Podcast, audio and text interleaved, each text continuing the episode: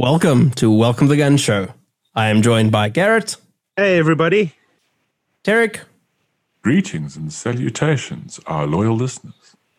and Coach Jacques. A humbug. Nice to have you on again, Coach. We're uh, we're delighted that you agreed to sit in on this uh, what is bound to be painful experience for you. I'm, I'm sure I was the only one that was available. I mean, I'm not going to tell you you were our 12th cho- choice, but 12. Jeez. Okay. Well, I And- made it in the top 20 at least. That's.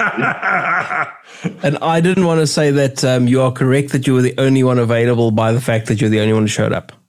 Oh, well, there you go. By proxy, I am here. And we really appreciate it. There we go. And I, I enjoy being on the show again. So thanks for having me. Awesome. So this is going to be our. Uh, it's going to come out just after Christmas. So we're going to call it the Christmas special, but uh, just ignore the timelines because they're going to be a little bit like wonky. it's not Christmas yet here, where we Yes, are. we're we're recording it before Christmas, um, but you'll get to listen to this after Christmas. So it's In like future. Christmas is in the middle there somewhere. So it's all good. So you'll get like a double dose of Christmas. Ye- Well, in theory. It's like one of those Back to the Future movies where you have Exactly. to really think about it. Yeah. Yeah, Just- charge up your flux capacitors, boys. You're gonna need them. My mom said I'd go blind if I did that. Charge, not discharge. Um, not even this this is going to be an episode of uh, messing around, talking about some of our favorite pastimes, talking about some of the things we enjoy consuming, um, and generally spreading Christmas fuckery. Um, there probably won't be a lot in the way of guns or uh, gun related stuff in the show. There will be some because Terry wants to talk about some stuff, but there's probably not going to be a hell of a lot. So, Teabag, do you want to kick off with your thing and then we'll move? Let's start off with the gun thing. So, the people come here for the gun show. the gun show. So you can listen to this and then like stop listening after seven minutes and not waste an hour of your life. That's go. my thoughts exactly. You'll only waste seven minutes of your life. That you're never getting back. pretty much. I went to go shoot clays today. I was fucking terrible. Like So, you went you went to go shoot at Clay's. I don't even know if I shot at some of them. I mean, I I kind of I think I might have hit the field. Um, Oh. I missed the sky a few times. Um, I take it that they don't have that 87 meters in front of you rule. Then I mean, like, like it was further than seven meters. It was like at a rabbit, not an actual rabbit, like a rabbit play. Okay, continue because It was lots of fun. I just, it's going to cost me lots of money. because you now need an over under. yeah, I deserve one. But you know you don't need an over under, right? Because I remember back to our show on uh, sort of exotic weapons that we all like and enjoy and have weird fetishes for. You like side by sides. I do like side by side. So you should buy like an English side by side and I need to get an over under. No, no, you you need a fucking muzzle loading single shot 1911 boy. Um, they won't let me shoot 1911s at plays. I've asked.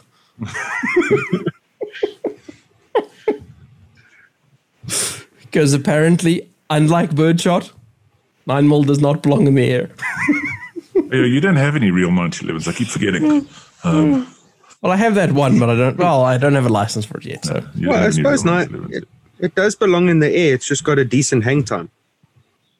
The problem is mm. you've got to aim it really high to get it in the air because it's so slow that it, and it spends like more time in the air than most things. I think he confuses nine mil and forty five. No, no, no, no. 45 is the one that goes at like walking pace. Yeah, 40, 45 is the one where you you do Kentucky windage, where it's not like in in mils. You do it in hours. That's just after 10 meters, eh? in days of angle. Days of angle. like go do it like i mean there was a dude there shooting his pump who like respect um, I, I tried a couple with my like IPSC gun and that was uh, especially challenging but like what a fucking jaw hard Okay. as- s- So so Tuesday is going to be um, interesting then. um yes yes Okay. Jock, no, you want to come shoot some clays? Uh, do I have a choice? Yeah, it depends on what you're doing on Tuesday.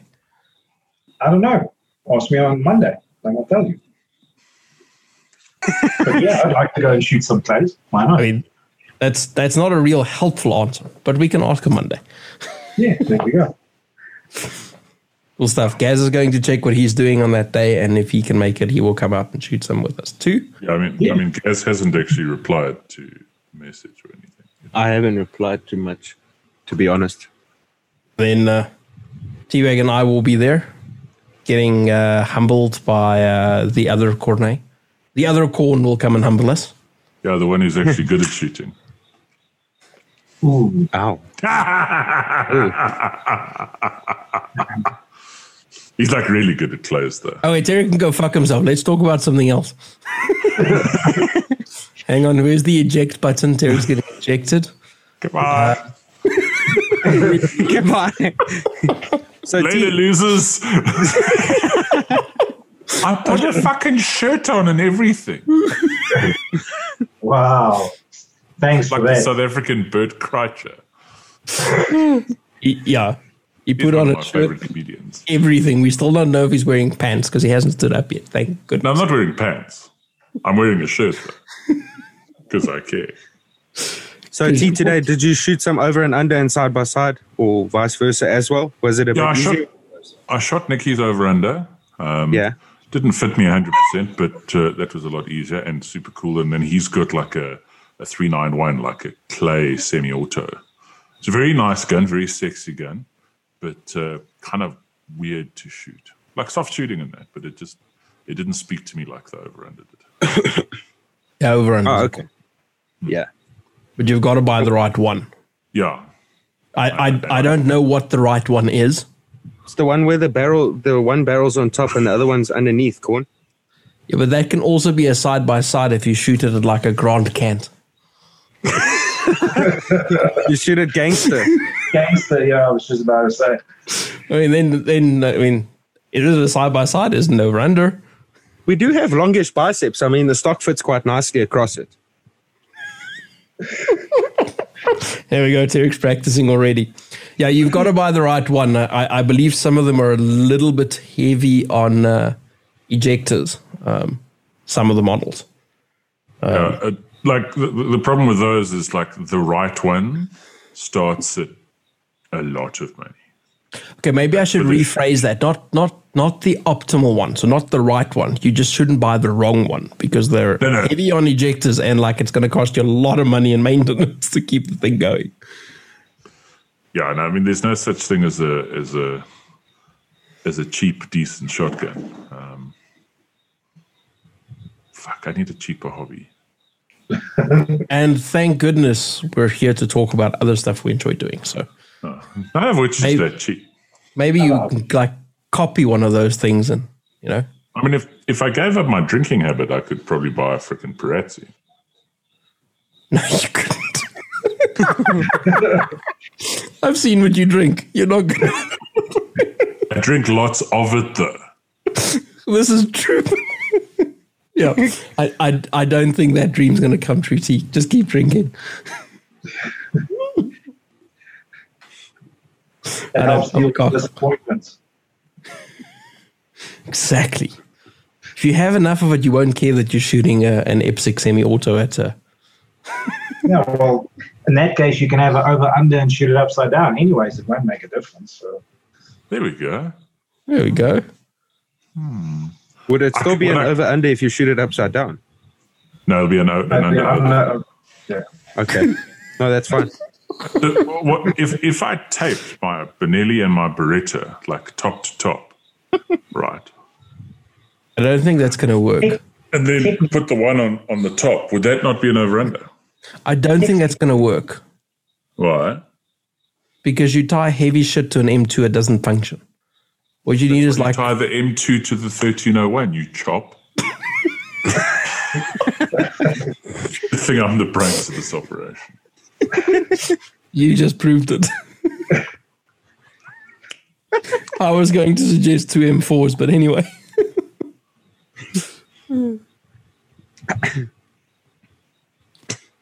In fact, because self loaders are sort of frowned upon in those circles, apparently, hmm. you need two pump guns to tie on top of each other. Those are even more frowned upon. Not when it's like duct taped together. That's probably about as. I think the only way it, that could be more frowned upon is if you took slugs and shot at cinder blocks with it in those circles. Why? What's There wrong is with a- that? Well, Not a thing. the, a lot the of fun. Clays, the Clays guys seem to frown upon that. But Just do they have an awesome shotgun that's a hybrid from another shotgun? That's what I'm asking. Some of them have an awesome shotgun that costs the same as a medium-sized Korean sedan. Yeah. Some of them have Well, some it's always- awesome shotguns that cost the same as a medium-sized Korean sedan. Some of them have two shotguns that cost as much as a medium sized Korean dealership. Oh yeah, that's Korean car dealership for anyone who's wondering. But I mean, in in, in all fairness, in all fairness, those shotguns are something to behold. oh, oh, they're awesome. No, fair enough. there's- They're very beautiful and they're obviously very functional for the sport, from what I can gather. They're quite awesome. Uh, so, like Holland and Holland, uh, I know, and um, Purdey, and there's probably others, still do fit it to the shooter. So if you're in a country where they, so if you're in England, you can go into the shop if you can afford to get into the shop, and they will measure you with this like contraption that sort of approximates a shotgun that can be adjusted in all sorts of angles and things, and they will measure you and they'll build the gun to you. So your fancy gun that'll fit Jacques perfectly and will mount perfectly every time. I won't be able to shoot it, and T won't be able to shoot it nearly as well because it just won't fit us. So it's like handmade, custom to the shooter. But I mean, you can, like a lot of guys do that with shotguns anyway. You buy a Beretta or a Browning or something, you take it to someone like John, and Oh, yeah. uh, he fits it, and it makes a difference. Yeah. Um, it's uh, no, it's What you can- of What you can also do if you're if you're not into that kind of stuff. So if you're more pump my ride than like deck out my Rolls Royce, you can buy that uh, that DT11 Pro Black with that weird fully adjustable stock on it.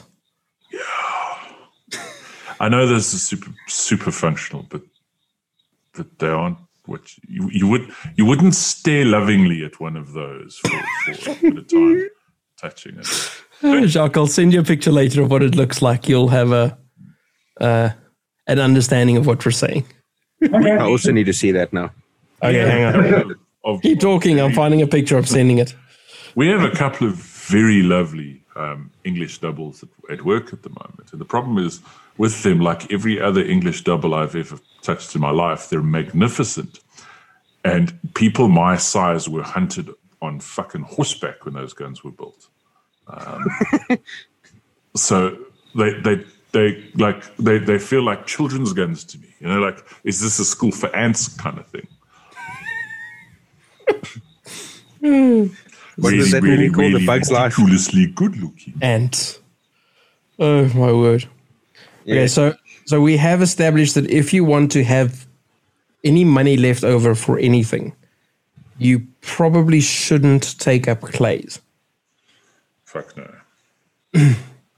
it's Just about any hobby Okay. we do has some sort of excessive value to it, or abbreviated excessive. I, I mean, it's still all cheaper than golf and not stupid. Golf is a waste of a perfectly good rifle range, right? and it's not environmentally friendly. And you know, we're all about the environment on Welcome to the Gun Show. Exactly. Close down your, your golf courses, donate the land to us. We will happily manage it for you by turning it into a rifle range where we race around on golf carts to get to shooting positions. That is the best thing in golf, I think, is the golf carts. I may or may not once have very drunkenly screamed around a golf course driving a golf cart, allegedly. Who the fuck led you onto a golf course? Dude, back in another life when I They must have seen you at the door and went like, "This is no good." back in another life we had a when I was working for Cadillac, we had a product launch. And the product launch was at some super Lonnie golf estate in Knysna somewhere with a freaking hotel Oh. room bigger than my house. Yes. Okay. I, I, I think I know which one you're talking about. Yeah. and and a bunch of car salesmen got drunk and um, may have taken some golf courts for, carts for a drive. And Yeah. May have upset some golfists. Racing the golf carts. Allegedly, Yeah. this never happened. This is Yeah. these are all allegations, um, which we do not acknowledge. Uh, do we have a statute of limitations here, and how long is it? I don't know. We'll have to ask Max. Uh, Max, thanks. Max- this is fine. Max says what he always says. He recommends you shut up. Oh, he says that a lot, doesn't he? Don't don't, don't say anything. That's just so you don't interfere with the Nuggets. Um,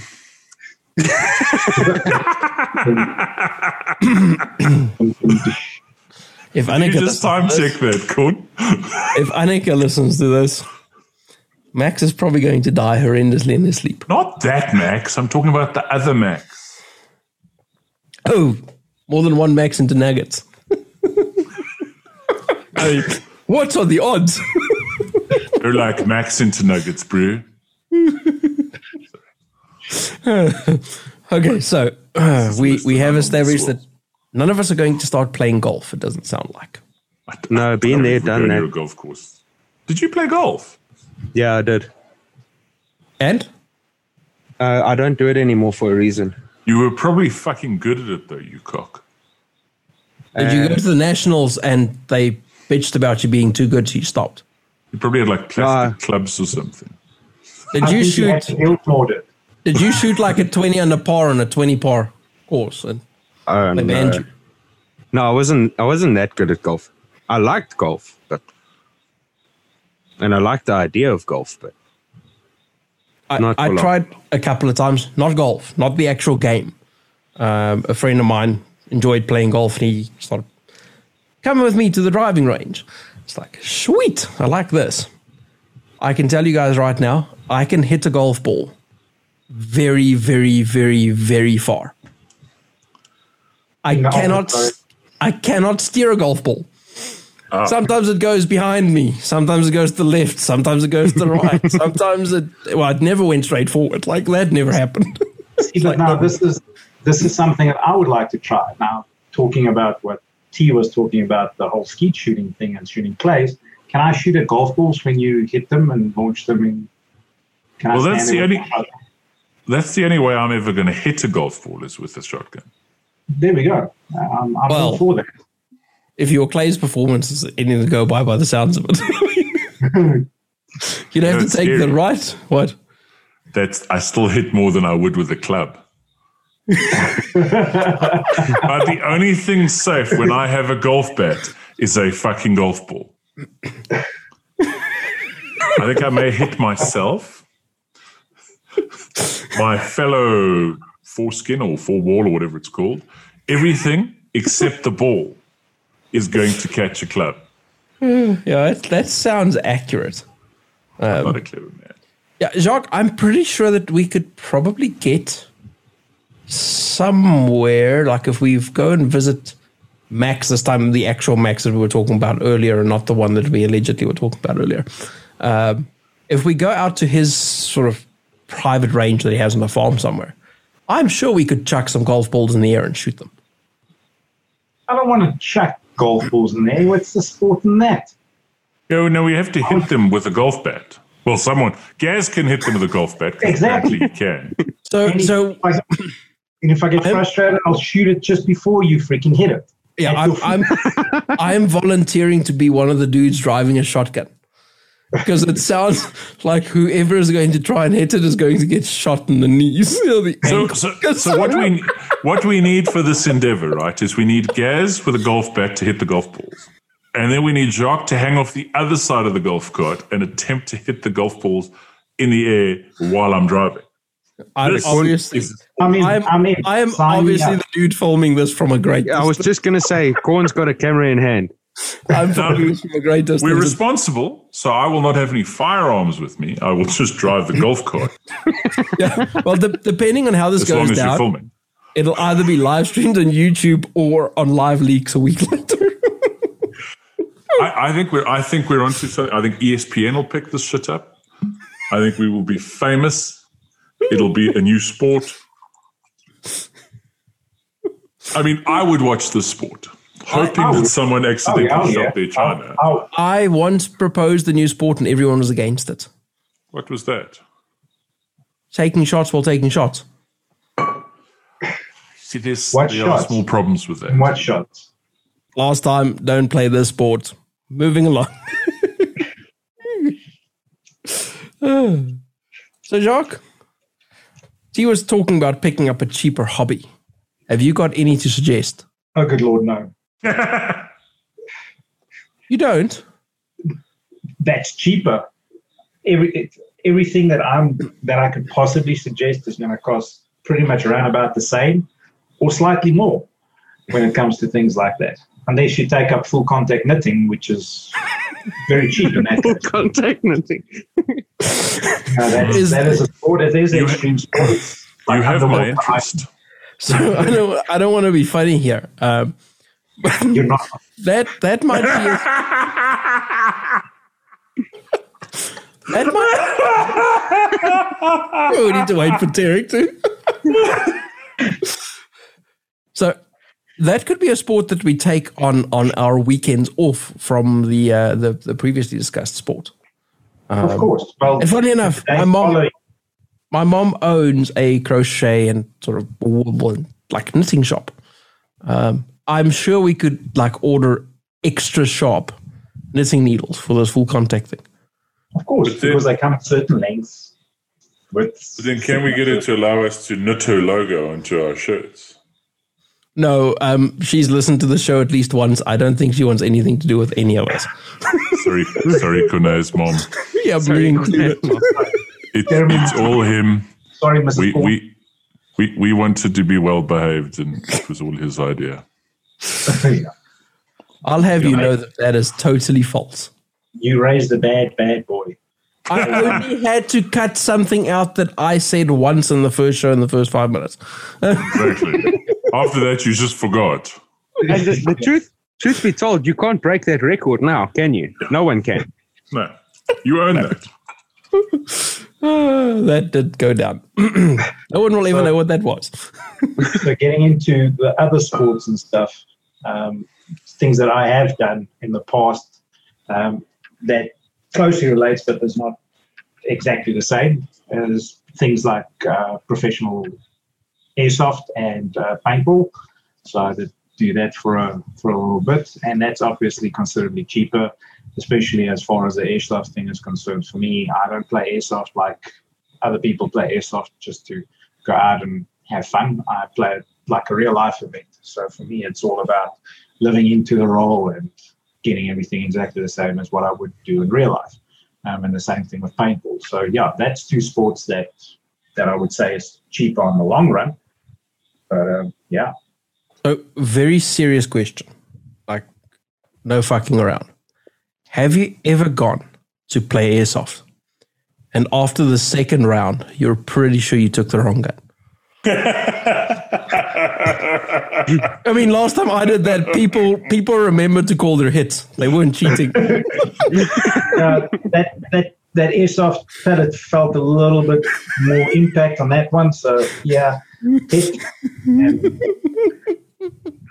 I, to be brutally honest, I haven't, but I did actually see somebody that did.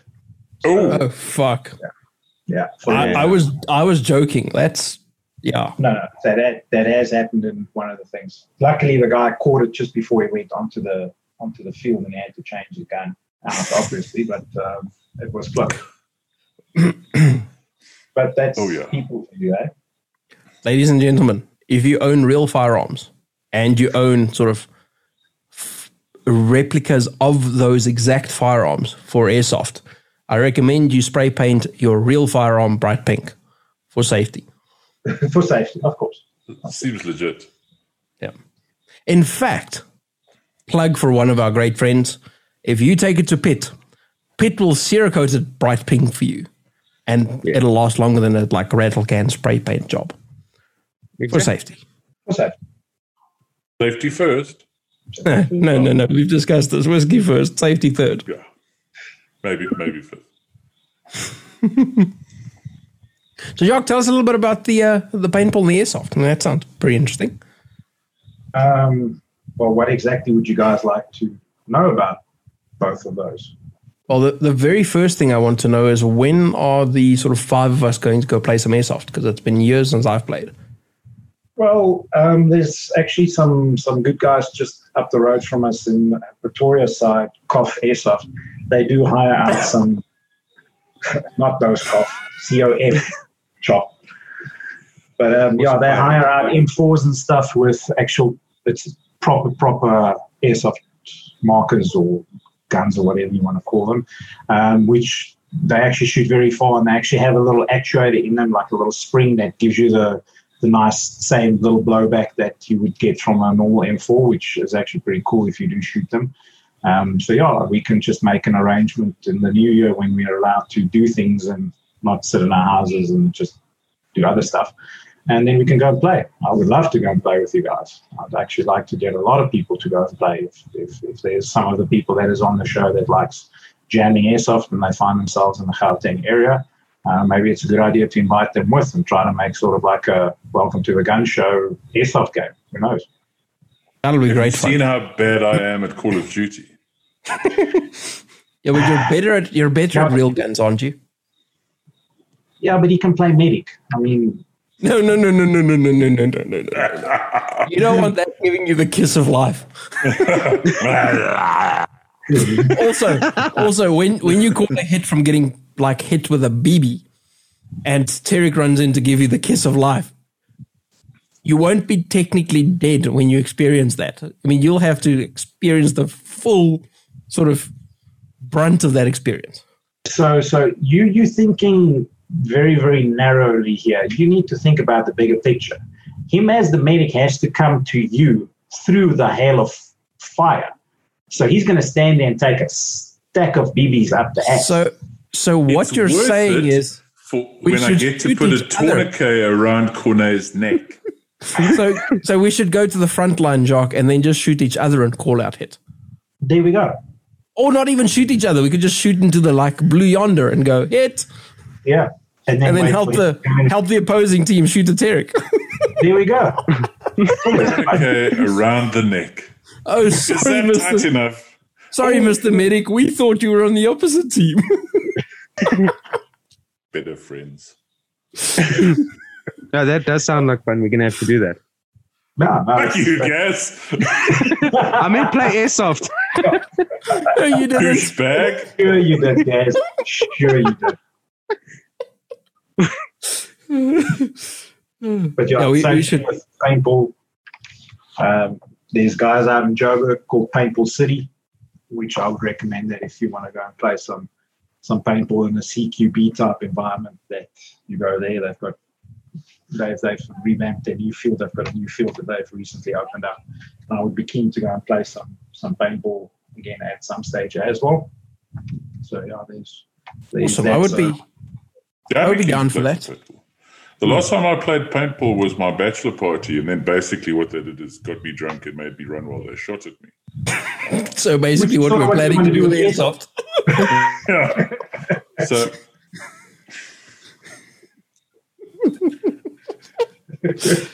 I should still have my marker somewhere in my in my mask and stuff. I would be down to I've, play a I've got bit. a really nice marker. It's slightly bigger than 68 caliber though. It's an Italian one. It's very nice. It'll, it, it, it only leaves the red marks though, corn. So when I shoot you and you get the, the red paint, don't worry. That's that's also one of the ones where after the second round you think you may have packed the wrong marker, right? So you No, I think then? You just keep pulling the trigger. it's only got a 12 round hopper. Only. Yeah. I think you only need one, and that will be the end of that. Yeah, it's corn though. I'll use all 12 and possibly reload. Because you don't like to waste. I know. I know. exactly. And You know, when I get a block of gel, I shoot every fucking inch of that block of gel. Good. you should have folded that, but anyway. Well, I was there. It's And then there's here. archery. Any of you guys ever do archery? No. I have I've this weird. Sorry, Sorry, Kieran. go ahead, T. I have this like weird urge to try bow hunting at the moment. Have you shot a bow yet? Yeah, like twice. Were you any What? good at it? What do you think, Corn? No. I'm just thinking that if you weren't any good at it, you probably shouldn't approach hunting with it. Yeah, it's not like I'm going to buy a bow and the first arrow I'm going to shoot is going to be at fucking Bambi's mom. Well, It'll be the second one knowing you. no, no, no, no, no. You you The need to first arrow will read, be at Bambi. you need to read exactly. in. You need to read deeper into the Jacques. He's not going to buy one, and the first arrow he sh- he's going to lend one. yeah. like, can I borrow your bow for this weekend? Well, talking about being specific, like you said about measuring the the uh, the fire, uh, the shotgun to you, the same thing is true with bows. I can have a bow that will definitely not fit you because your draw length and my draw length are completely different, and you'll end up hurting yourself in the process, or your arrow falling off the the, the actual target rest, or there's a lot of other stuff that can can horribly go wrong with bow shooting. But yeah, that's also a fun hobby. Also, very similar to shooting in a lot of regards, as far as trying to figure out what your arrows should be, the, the flex the arrows and the stiffness, and obviously what your draw draw length should be, and your draw strength, etc., etc. But that's also a cool hobby. I did that for a while. Um, just I would have carried on doing that.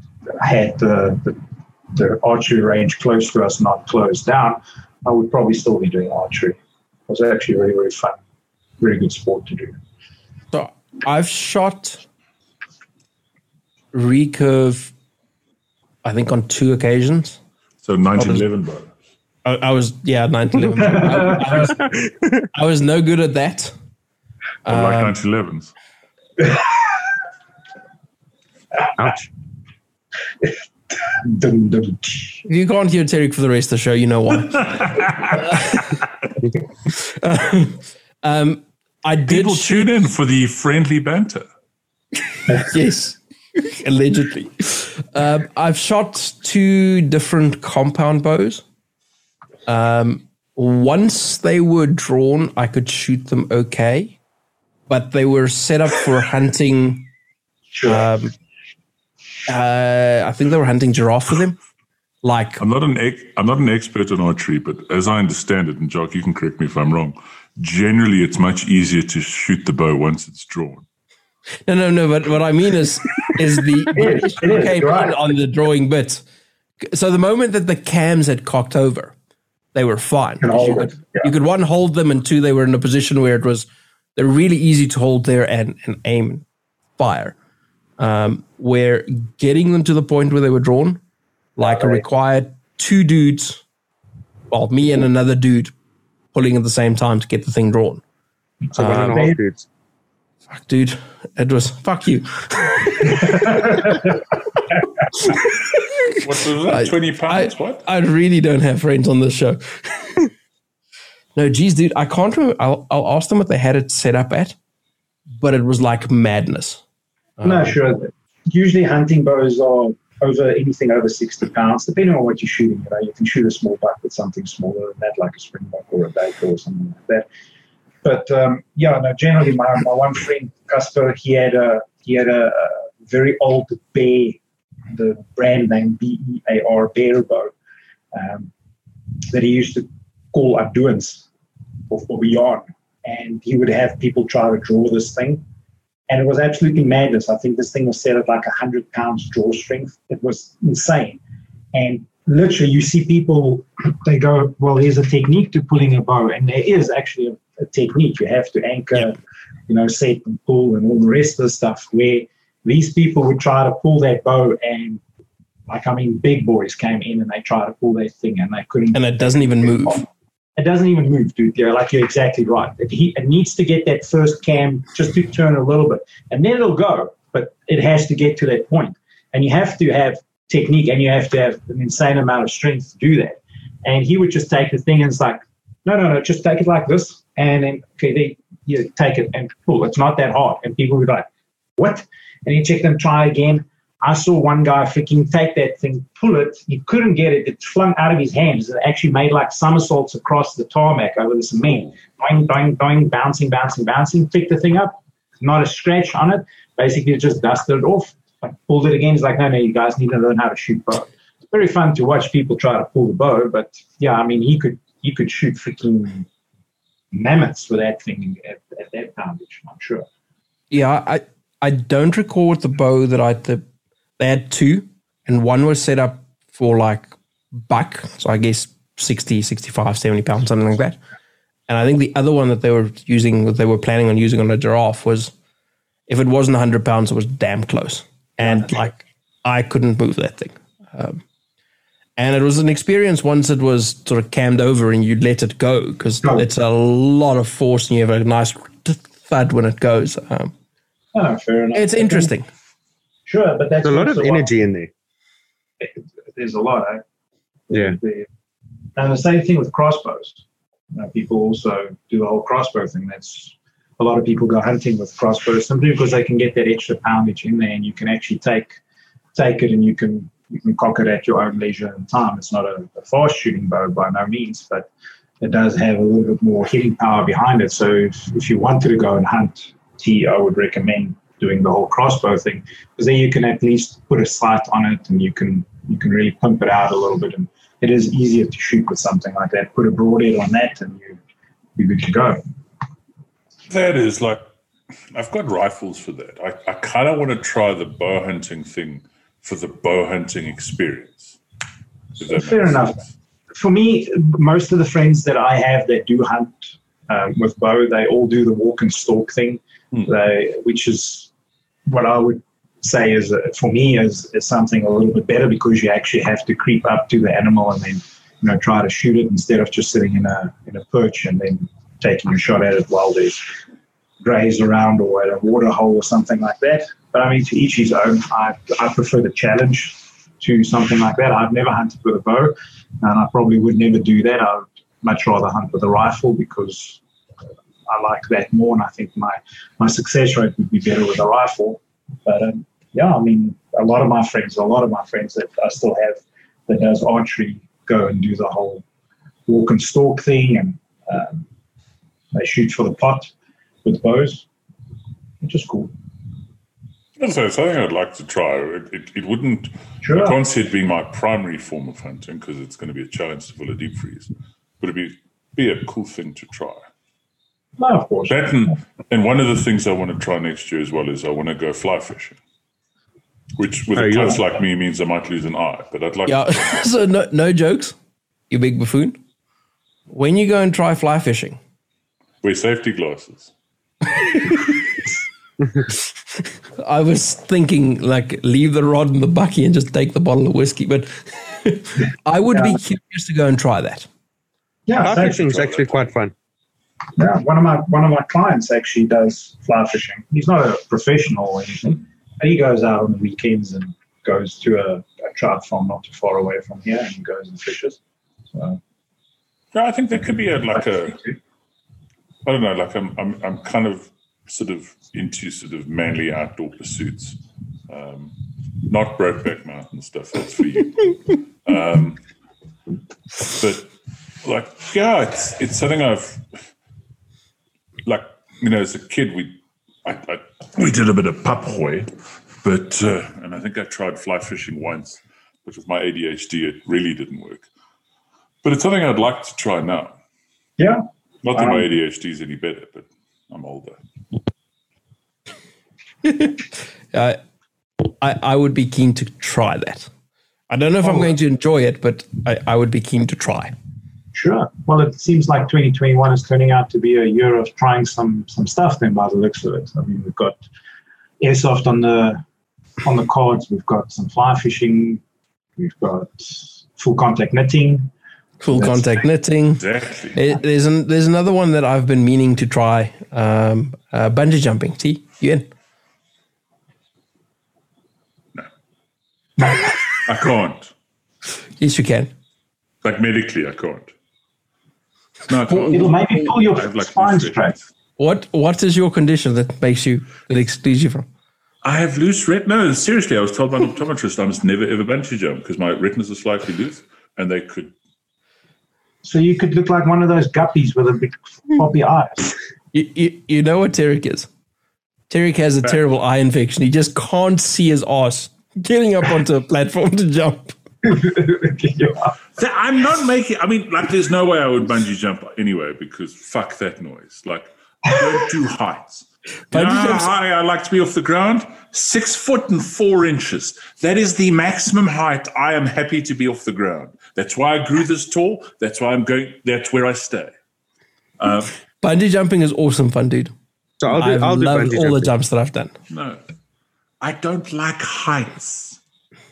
Uh, I I, Okay. I don't mind heights. I don't like falling.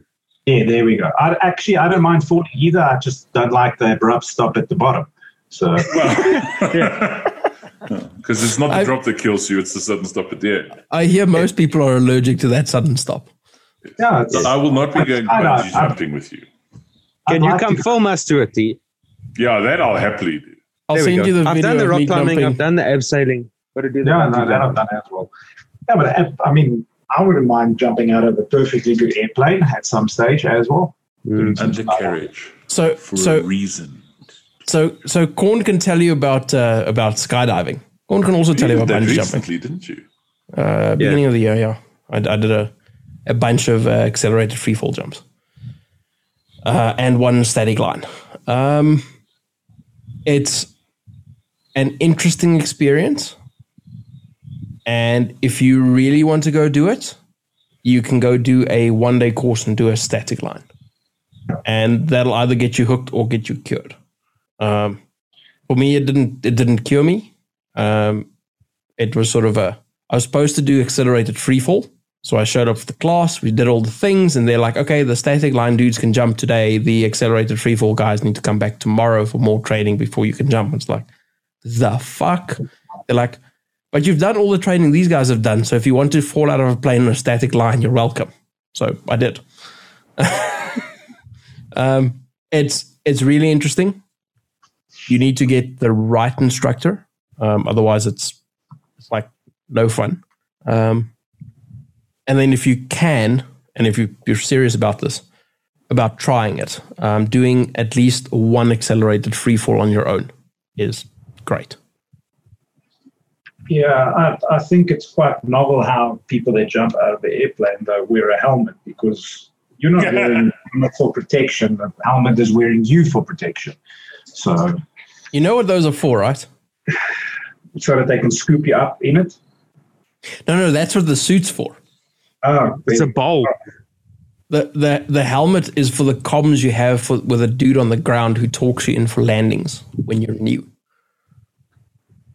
Yeah, I'm going to land anyway. I'm going down. but he doesn't go the opposite direction in case you haven't That, noticed. that's the one thing guaranteed if you skydive. At the end of it, you will be on the ground. And the cool thing is I won't miss. That's brilliant. I don't know, dude. I've I've I've seen footage of dudes who missed the ground. No, no, no. Um, They like fly into moss and body power lines didn't and miss the ground. They hit the ground every single time. Hundred percent hit ratio. the dude that I did my my initial class with, one of this the students was like, uh, "What's your safety record?" And this dude's like, "Well, oh, we haven't missed, uh, we haven't lost a student yet. And they go, oh, that's cool. He goes, yeah, we always find them in the field somewhere.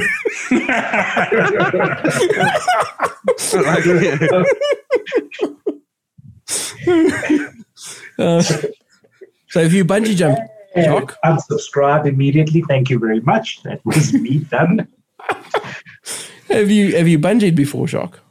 Uh-uh, no, I'm I'm I'm as I'm with T on this one. I have terrible case of I don't want to fall off tall things, even if it's a brick. But um, like I said, I would like to give it a go at some some stage. I just need to to do a lot of other stuff for for the scuba diving that I did. They made us jump off a mad high platform. I can't remember how high it was, but it was at least a 10 meter platform or, or higher. I honestly can't remember. Still have PTSD of that. And when I stood up on that freaking thing, that pool looked like diving into a cup of water. That was how high it was. And they, for your rescue course, they they made us do that, and that was a less than fun experience. Like really less than fun experience. I literally shit myself. It was not pleasant at all, and um, I don't even know if I would do j- bungee jumping because obviously that's significantly higher than a 10 meter or 15 meter platform, whatever it was. And obviously, jumping out of this airplane, I was thinking doing a tandem dive with somebody, but um, Yeah, tandems work. yeah, yeah. But Joe, we'll, we'll see. We'll see. I'm not I'm not too keen on it, but like I say, if, if pressured into it, and obviously my rational brain starts kicking in, going, if that person can do it, you can do it, then I might do it. But it'll take some some convincing to to get me to jump off the, the bridge or out of the airplane. I know how to fight for a reason, so just um, See, my my rational brain kicks in and goes, "Look on the bottom of the aeroplane. It has an undercarriage. That's how the pilot's getting down again. So the aeroplane can go up. You can come down with the pilot. T-Bag, Sorted. the plane that they use for skydiving out of the, the, the DZ that I jumped out of. Okay, what you do is when you're in the air and they go, we have to land, you go, open the doors, I'm jumping out this motherfucker. not a job. Because you don't want to land with the pilot. Because at least I can, at least I have some form of control of what happens to me when I jump out. No, you don't, because gravity sucks you down. yeah, but I You have slow it down a scotch. That have- that's all you've got. You've got a I have- scotch. of- In the aircraft, have you can two go down, parachutes. go up. That's a good point. He's got two parachutes and there's only one aeroplane. but two wings. Yeah. I've I've only ever It's needed two to wings. once think about putting my reserve. You've like skydived like less than a dozen times. You've had to think about pulling your reserves, motherfucker. Yes. Okay. but I am I am with T on this one. I draw the line. I won't do skydiving. It's not something I would do. But you would I, go bungee. I I have would bungee, spent yeah. hundreds of hours in the air in aircraft, from teeny tiny little ones to great big ones. Never once did I think I was going to need to pull a fucking parachute. You have spent like seven minutes falling from the sky and thought you were going to have to pull your reserve. And motherfucker, your full size chute is probably reserve size for me. I need to get like an Operation Dumbo drop fucking drogue chute thing. That can be arranged. AC You one have to like drop me out of the back of a C one thirty. Yeah, A- AC one thirty approaching. Oh, the doors are opening. There goes the drag chute. They must be dragging Abrams out of this thing. Oh no, it's So Derek. Exactly. At least in that instance, you won't be able to fight it, T, because that drag chute is pulling you out of that plane. Just, just, which is a good thing bec- for us. because I'm pedantic. The only thing you drop out of an AC one thirty. Sorry, yes, C one thirty. A Yes, C one thirty you drop cargo. An AC one thirty you drop ordnance. you see, Tarek is a is a, is a plane nut. I come from a family of pilots. I know. Um, it wasn't like making. That was being serious. Also, that thing's going to hit you in the face. My next tattoo is even aeroplane based. Stay. Nice. I was, I was Operation Dumbo drop on your left cheek. Yeah.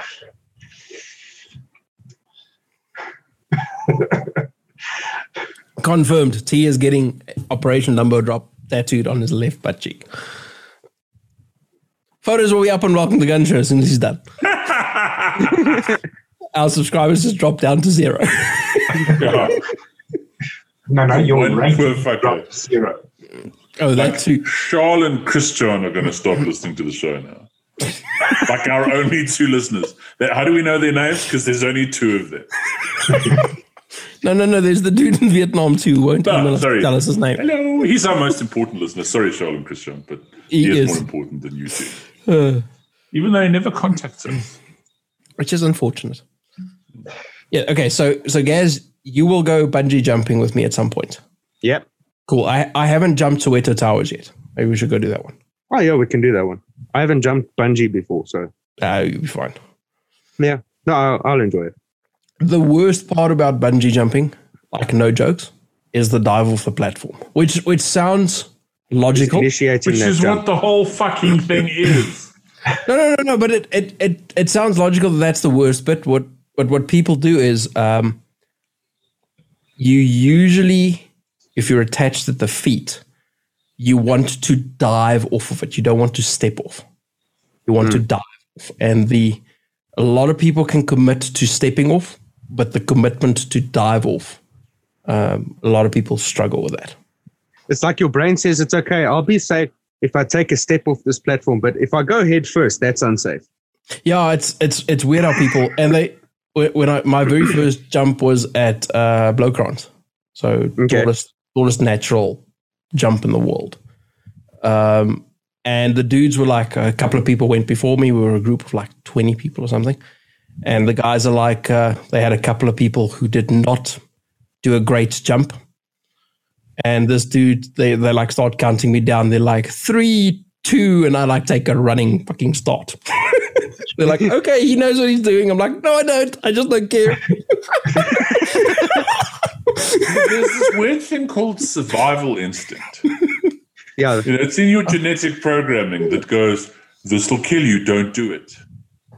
Let's not Uh. tickle the lion's bollocks. Let's not jump off the high thing. Uh, let's not eat the devilberry. There we go. Well, Tarek yeah, is a weird dude. Tarek Have any of you guys done ziplining? I have. Is it higher than six four inches off the ground? Yes. Unfortunately, yes. Then I then I haven't done it. So I've done the. No. Uh, we've we've done a couple at uh, when I was growing up. We used to go to some dams, and some of them had some some zip lines. Nothing impressive. And then about three or four years ago, um, Lauren and I, for my birthday, went to go do the the big fast one at uh, Sun City. All right. Longest and fastest zip line in the southern hemisphere if i don't if i'm not mistaken i think it's like a 2.4 kilometer um, and you hit terminal so they they stick a like a like a rudder to your uh, to your legs to keep you orientated in the right direction because otherwise you just spin for the And already Hi. he's going, not a chance. What Sorry. a fuck. Yeah, that's what was going to come out. No, I, I booked a few times to go ziplining, but every time it got cancelled. So I just stopped. I just stopped booking it. Because the gods don't want you to die. i mean we could go do like a canopy tour guys hmm. like Yeah, I've drive done out those. to Magaliesburg. yeah so i've done the Magaliesburg one Same yeah. I've done the Knysna one. and we did another one that was not associated with the canopy tour guys, but out sort of um, Cullinan side of the world, which is also Okay. pretty cool. But, ladies and gentlemen, Cornelius from Heidelberg and Gaz from the East Rand. So when they say canopy tour, what they're going to do is they're going to drive through the Modderfontein and go, that that Ranger has a very nice canopy. That Hilux has a very nice canopy. I'm not sure about the canopy on that Isuzu. exactly. Derek, Derek, being a car salesman, is going to go with us and go. The canopy that you're referring to on that Ranger is model number XYZ, retails for about. but They if you buy this bucky from us today, we'll throw you No, no, no, all no. free. Nothing, Dude, when you're selling cars, nothing retails at any price, motherfucker. It's 127 rand a month, or this is this is less than 200 bucks a month. Nothing has a price.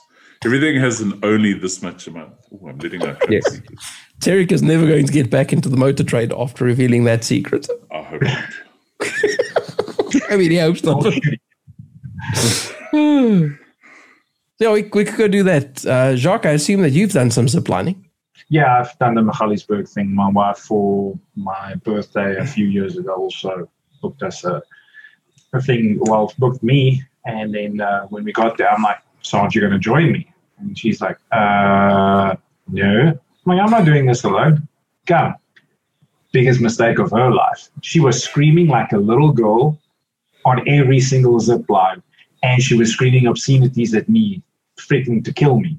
So How's that different from any other day, though? exactly, exactly, exactly. Felt like home. It was fun.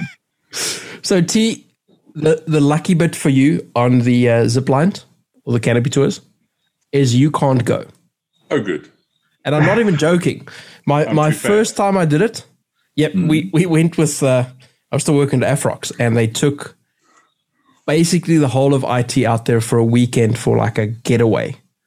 And uh, one of the activities was the zipline thing. And we had two, shall we say, big gentlemen who I used to Full work with size humans. who might still be listening to this. So, hello, dudes, you know who you are. And they attempted the first leg. Because I don't think at that point these guys realized that there was a weight limit on this, the guys running the the the day to day thing. And these guys went on the first one and they were like, sorry, gentlemen, there are some step ladders there. Yeah. Please go back to the bar. Ladies and gentlemen, I'd like to point out that the Welcome to the Gun show, as as organization, does not support Cornet's fattest thinking. it's not fattest thinking when it's literally going to kill you. So, fun fact: for my fortieth, Nikki took me. We were, we were Chocho, you know, when we were allowed to fucking leave our houses, um, and Nikki arranged for me to go on a helicopter tour of the Grand Canyon. Oh, awesome. which was amazeballs. But we really struggled to find a helicopter company that would fly me. And we I wonder may have had to Is it is it because lie you're obnoxious? slightly. Well, that as well. We may have had to lie slightly in our conversion of kilograms to pounds. so that we didn't have to pay for two tickets. Oh, gee. All right. But that Uh. must have been cool to be see the Grand Canyon in a helicopter. Dude, they go over the Hoover Dam, you go through the Grand Canyon, then they land you in the canyon. Um, you have like little snacks and champagne, and they fly you out. And that thing is unbelievable. It is. It is like it's a bit like when you see like like sometimes when you see a really big building and your brain kind of goes, "This isn't real." Mhm. The canyon's like that. It was epic.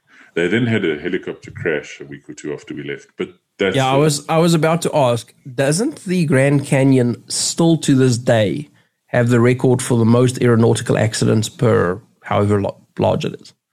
probably Like, don't they have the most aircraft down there in history? I think they still do. I don't know. I I survived. wouldn't. And it's it's it's not because guys who do it. So I'm sure yours would have been fine. T the the, the guys who, who do it. No, no, the company I flew with had one crash and I think killed people a week or two after we left. Yeah, but yours is fine. It's fine. That was ironically also like a month. It was a month or so after we were, shot the match in Thailand, I think. And at the bar we went to with Angus, an Australian and an American got in a fight, and the Australian killed the American outside the bar. Also, two weeks after we left, Sure. or a few weeks. I'm seeing a pattern here. Yeah. Yeah. Make So sure if I you see ever leave Tarek this every week. Yeah, I, I've I've seen Tarek in the last two weeks. I'm still alive. Um, I've known him longer than Funny. two weeks. It's only if I leave the show that you've got trouble.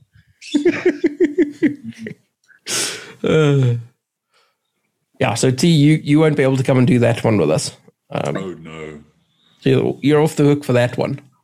Oh, Oh, so sad. Oh, So poor me. Woo, We- woo, woo. we went to go do the canopy tour in Knysna um, with Lauren's bunch of Lauren's friends, and uh, one of them, she managed to. I think she moved her hand from the back of the sort of pulley system to the front, and ended up. No, no, she didn't run over her hand, so that was okay. But I think she ended up getting her safety line tangled in the pulley in this process, and it like stopped dead in the middle of a run one of the longest ones. And so she's hanging there in the middle and she's like, I can't get off, I can't get. And the dudes are like, pull yourself. And she's like, I can't, it's stuck. And like, she probably hung there for an hour oh, while while the emergency crew came in to come and fetch her. It was pretty damn cool though, not the hanging in the air thing. But you can hear the emergency crew coming in because they also have to take the lines. Um, so you could because they they do this all the time and their whole thing is rescue. You can hear them going from sort of run to run. Most people when they when they go when the, the, standard guys go, there's like a two minute or three minute gap between. These guys, you like you like hear they click on, and you go and while that dude's going, you've like three or four behind him going, and they get to the other side. You hear them unclip. They're onto the next line immediately, and like we did that thing in minus the the sort of stack, but it took us hours to get through it. It took them probably 15, 20 minutes to get through the whole thing. Hmm, Very cool. T-Bag, what about uh, scuba diving? Because Jacques quite into scuba diving. Sharks and I have an agreement. they stay at the pub, I stay at the sea. The show is going to be called Things Terry won't do. Yes. Other than shooting. It's going to be the like longest. shooting. Hey, excuse me. None of you wanted to try bow hunting. I want to try bow hunting. I wanted to do. I want to try fly fishing. Oh, we So said it's we not that try I fly won't do anything. I just don't want to do stupid things. Kids Okay, it falling might over fall again. your head. Yeah. it's been a fight with it. Okay, so I'm on T. I'm with T on this one. I scuba diving is probably one of the only things that I don't have any interest in doing because I I don't trust the ocean. Scuba diving is an amazing experience. Oh look, I, I think it is an amazing experience, but it's not for me. I'll watch it on TV. It's just not the same.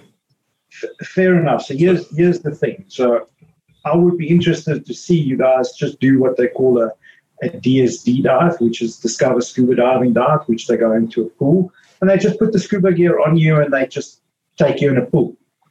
And that's it. You don't ever have to go and dive, but I think that you guys will just change your opinion a little bit. I don't. I'm not saying I want you guys to go and dive with rag, raggies in in Aliwal Shoal, but um, I do think that it's if you if you see what it's about, that you'll enjoy it a little bit more.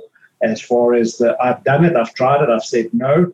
Like I said, I'm not trying to convince anybody to go scuba dive. I I enjoy it. For me, that's my meditation. So because you can only focus on the breath um, when you're under the water, and you can. It's like you're submerged into a whole new world. For anybody that's done scuba diving, know exactly what I'm talking about. Renee knows exactly what I'm talking about. Um, but for me, it, you can't think about anything else. So you have to be focused, and it's not that hard. I when when I, I wanted to do scuba diving a long time ago, and people said to me the first thing is like, "It's stupid expensive. It's the most expensive sport that you'll ever do." I'm like, mm, okay.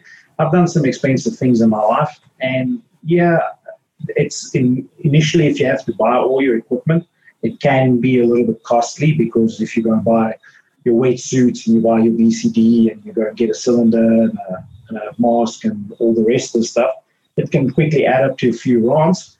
But um, I mean, you don't have to do that. You can rent most equipment from most of the scuba places, anyways, and you can just do that. Yes, the problem is if you don't live close to the coast, you you can't unfortunately dive in the ocean, so you can't see the the, the sea life. But I mean, there's a couple of like inward dams and stuff that you can go and dive and just experience the the being of under the water. And that's what it's for me. So I, I mean, I don't necessarily have to go and dive here in Brooklyn. They have a five meter swimming pool, And I'll gladly go and take my kit, go and sit at the bottom of the pool for 15 minutes and just breathe.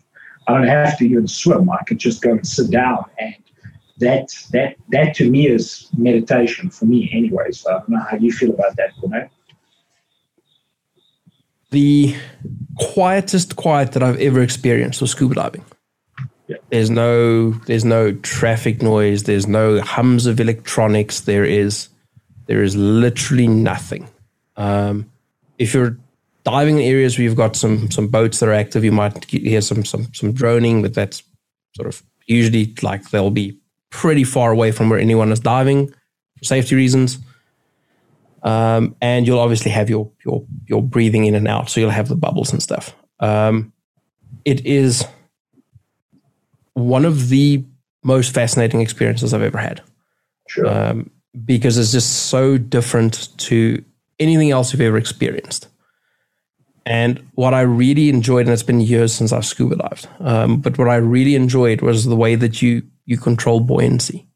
It was so cool to go, okay, I want to move a little bit closer to the bottom. All I need to do is change my breathing pattern, Yeah. and I'll go. And uh, I want to go up a bit, and these are for micro adjustments. If you want to like really change shit, you've got other adjustments that you can do. But it was so cool just having that doing the Buddha sit, and you can control sort of where you float. It was Yeah. awesome. Um, I was fortunate to do the the Barrier Reef in 2015. Um, that was an amazing experience. I wish I could have done it a couple of years before that. Because when I went, things were already going quite downhill for the reef. a lot of dead coral, and it, it wasn't what it apparently used to be. But still amazing to see. I, I wouldn't trade it for the world. Yeah. One of my best experiences, usually when I travel overseas for the martial arts thing, and we go to places like Singapore, Malaysia, um, Thailand, and stuff, I've managed to dive into the, the aquariums there. And one of the best experiences that I actually had was in in um, the the Thailand um, aquarium, where I pretty much had free reign. The guy knew I knew what I was doing, so he's like he was just like this is this is your big swimming pool. Go right ahead, do what you what you want to do. And I mean, we were diving there with a few raggies, and I literally had a raggy come past me. I would say ten centimeters from my face, just floating past, and you're just sitting there.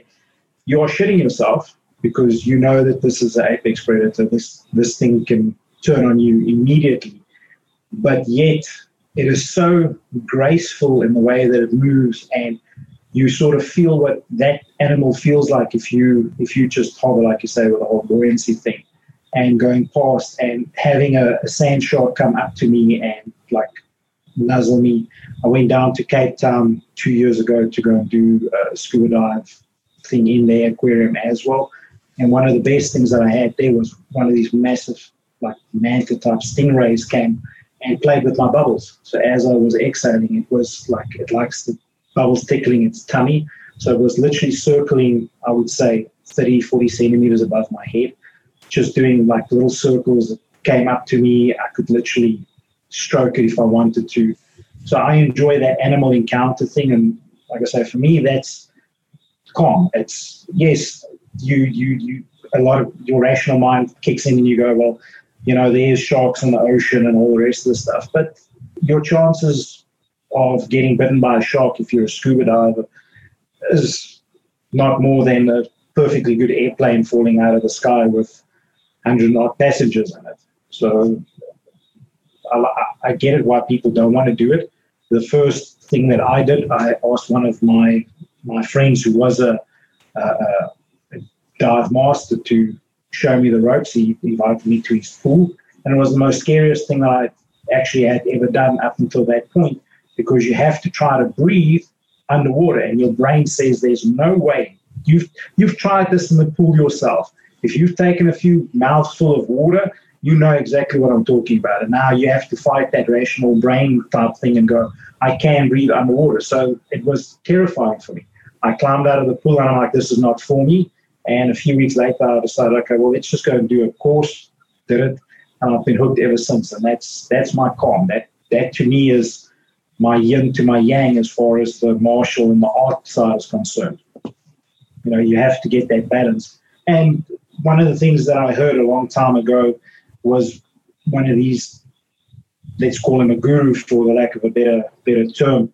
Can't remember the guy's name, but he was sort of giving life advice. And he said one of the things that you should do every day is try to do something that scares you every single day. Try to do something that excites you. Try to do something that enlivens you. Try to do something that makes you laugh. Try to do something that makes you feel X, Y, and Z. Like I say, Tarek, not so much. Scared, he doesn't like it. I, I get it. But um, facing your fears. I mean, I was chatting to, uh, at a stage, I had a tarantula business and I was uh, breeding tarantulas and selling tarantulas and all the rest of the stuff.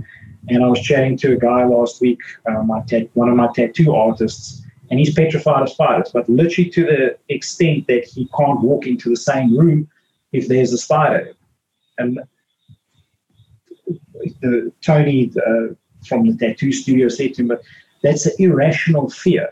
And I, I understand why people do that. I, I completely get it. I, I, I face my fears like snakes. I was afraid of snakes. And what did I do? I go and get myself some snakes. I'm afraid of spiders. What do I do? I go and buy myself a bunch of spiders, the biggest ones that I could find, strangely enough, and uh, started breeding them and, and handling them and stuff. And like I say, yes, do I want to go into an environment where there's spiders and stuff? No, but I just don't know enough of, say, for example, spiders or snakes to determine what is poisonous or venomous in that case, or non-venomous, etc., etc.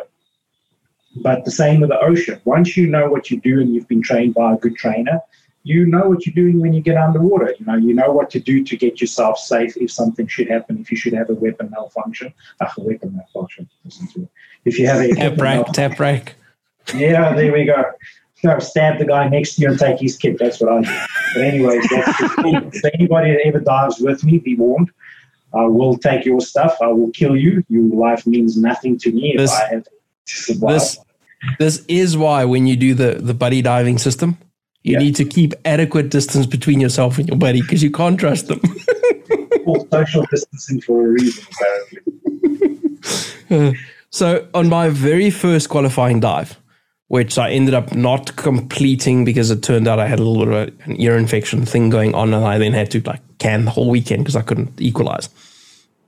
But on the very first one, sitting on a boat um, on a little semi-rigid in uh, uh, St. Lucia, and we're going to, uh, sorry, Sodwana. We're going to go do our qualifying dives, and it was pretty choppy, so cool. Like jump some some big waves. We get out to where we're supposed to dive, and the girl who was sitting next to me, um, the dive master goes, "Everyone ready?" And I look at her and I'm like, "She hasn't inflated her BCD." But I go, "Everyone ready?" They go, "Sure." And we go, it over backwards into the water. And I obviously float because my BCD is inflated, and she starts sinking. But um, I'm close Sorry, enough that I'm she. going to interrupt you quickly yo, to ask a simple question. yes. What was she thinking about?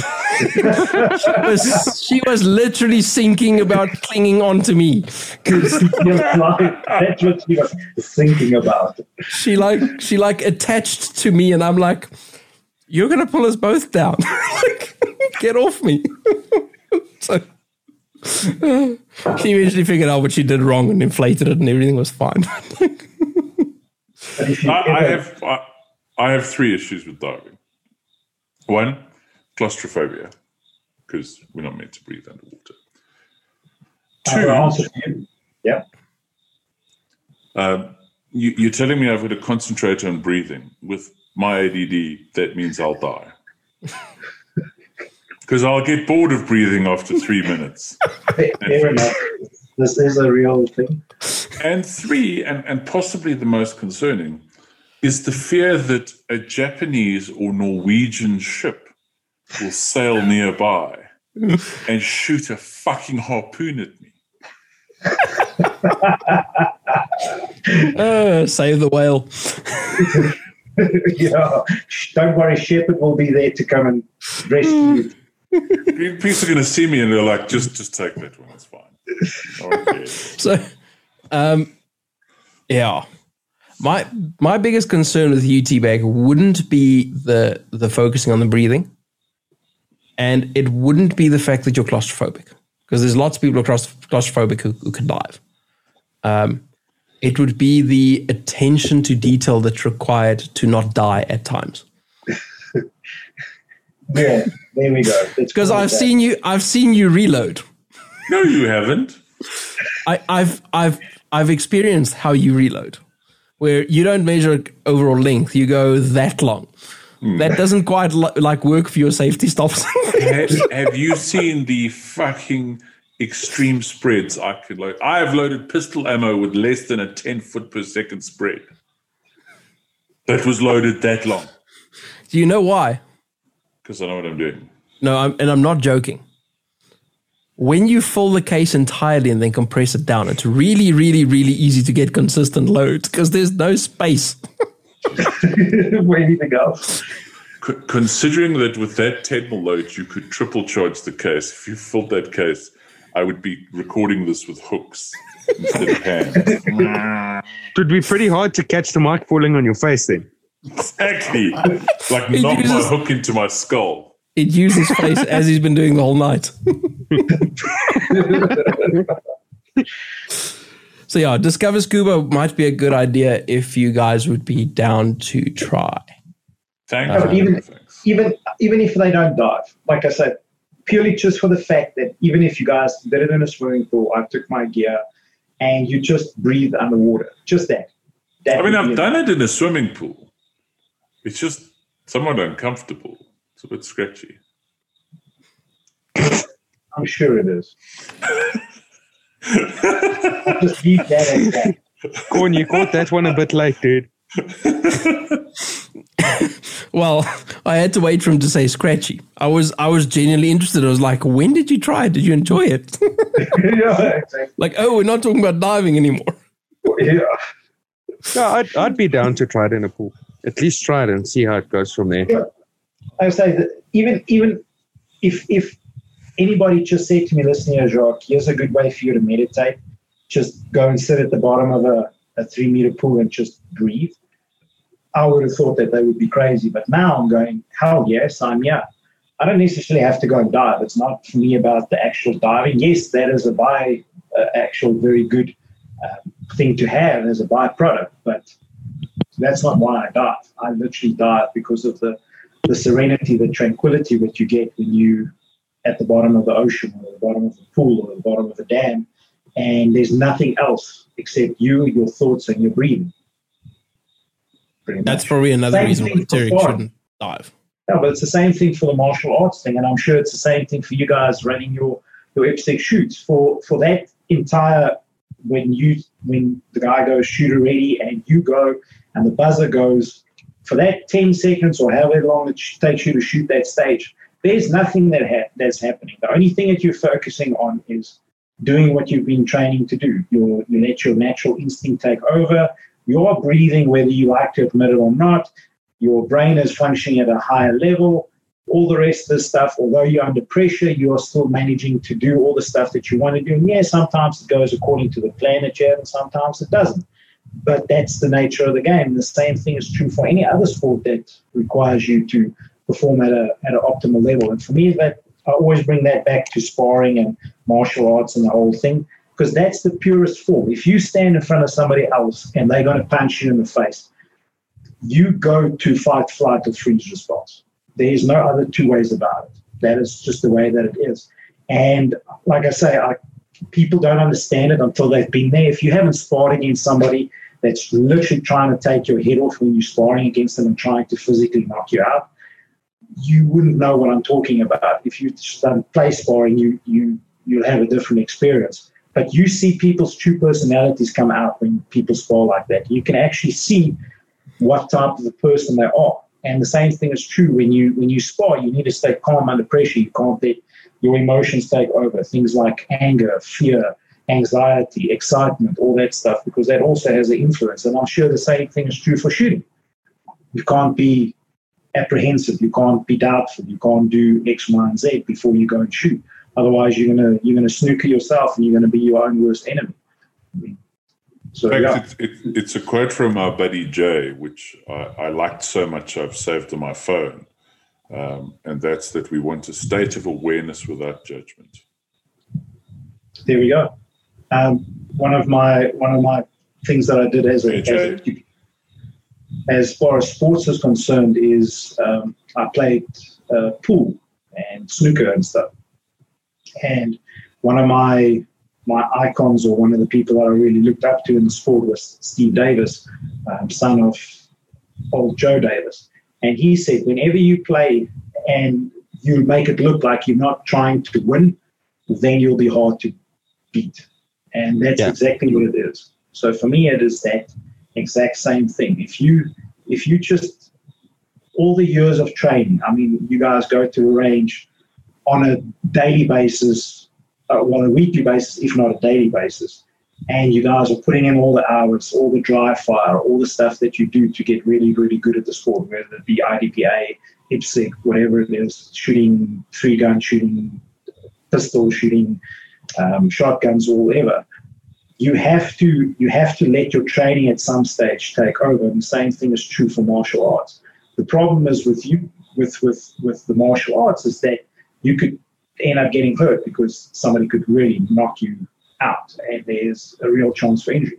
I'm not saying in the shooting that that's not the case. That's why you guys have safety officers and range officers, and there's so many safety protocols and stuff in place. But you you still have to perform. You ha- you still have to go to years and years of training. And there's a lot of people. I see people coming into the martial arts world the same as what I see people coming into the, the shooting world. That things that they that they know stuff and they can let's say cut corners to get real good at doing what you guys are doing at your normal level is stuff that they still have years and years to master. And that to me is always interesting. And that's why you guys are where you guys are in your your your, your different sections of, of shooting and all the rest of the stuff. So I have a question. Wouldn't the Tarek, wouldn't the ultimate warrior be able to run guns, box, grapple, dive, skydive, drive a car, braai a steak, No, not um, use gas for cooking? Well, gas for braaiing. In, in, in fact, and gas is fine for braaiing. The Ultimate Warrior, You are so white tights, as I recall, had a bit of a poodle cut and had a lot of face paint. Okay. Am I am, am I dating myself for that reference? I'm I'm I'm wondering how he fared against gunfire. He beat Hulk Hogan, as I recall, and I think he even beat The Undertaker. So gunfire was fucking not a concern of his. he did die of something. But he was the ultimate warrior. Lead poisoning. yeah. If not COVID. oh god. Okay, So- so we're not going to talk Tarek into doing either of those. It seems. No, I, you know what? I am old and grumpy enough that I don't fall for a lot of peer pressure. Basically, uh, the only way I fall for peer pressure is if it's something I wanted to do anyway and it's a useful excuse. But, but all that stuff that you just mentioned is for me doing national service. I mean, I was I was in a position where I only had to do one year, and I'm thankful that I only had to do one year because after the whole border war and all the rest of the stuff in the early 90s, and it wasn't a compulsory two-year stint. But there you have to be the ultimate warrior, so to speak. You have to learn how to live off the land. You get to shoot guns. You get to do all the fitness stuff, box, grapple, all the rest of the stuff. And there's a part of me that actually misses that, and I'm sure a lot of the listeners is in that demographic that they've been in the military, they've been in some form of other police or you know something like that, that they had to undergo something called basic training and all the rest of the stuff. And I think when I was there, I hated every single day of being in the military. I honestly did. But now looking back on it, I am truly thankful that I actually did go and I did do it. It taught me a lot of things in real life that was very valid and I still use to this day as far as things is concerned. Because coming from, and I'm going to go on a little bit of a rant here, but coming from a tribal society, we want to give back to society as as as humans. We want to do that, and I see that in my my work profession a lot, where people just phone you up and go, "I want to learn how to fight. I want to join something like the UFC or EFC," and you go, mm, "Okay, have you ever done any form of fighting in your life?" No. Okay, so what's the lure for you to do these things? Now I want to fight. Yeah, but you can go and fight on the street. And that's the thing. So for me, it boils down to the point that people are doing this because there is no test into manhood like we had. We had to do that national service, and for us, that was our test into manhood. The same thing is true if you look at something like the Zulus, where they have initiation camps, and look at the Maasai, Maasai warriors out in Kenya and all that type of stuff, where they, at the age of 12, get grabbed away from their folks, get taken into the bush, shown how to do X, Y, and Z. Here's your spear, here's your loincloth, go and fetch us a lion. If you come back, yay, you're a part of our integral society. If you don't come back, oh, well, we'll miss you. And all the all the all the great warring nations, so the Greeks, um, if you look at the Romans, if you look at the Japanese with the samurai, if, all those people, even if you look at the, the Red Indians from American stuff, they had these, let's call it trial to manhood things where you had to go and prove yourself. And all the things that you mentioned now, shooting, like for the for the samurai, was shooting off horseback. You have to have had good um, bow shooting skills. You had to have good sword skills. You had to have very, very good um, other skills from the martial and the art side. You had to have both balance. So you had to do calligraphy. You had to do the whole kabuki thing. Um, you had to do the tea ceremony. You had to do all these other artsy fartsy stuff to balance out the martial side, the war side. And I don't see that happening today in today's society. So the men that were at at that stage in the military and that did go and experience things like war and stuff, they they they are they're a different type of people, and they are a little bit, in my opinion, a little bit better suited to deal with a lot of things that come their way. Because if you've seen what those people have seen in a war situation, which I did not see, I can only imagine what they saw.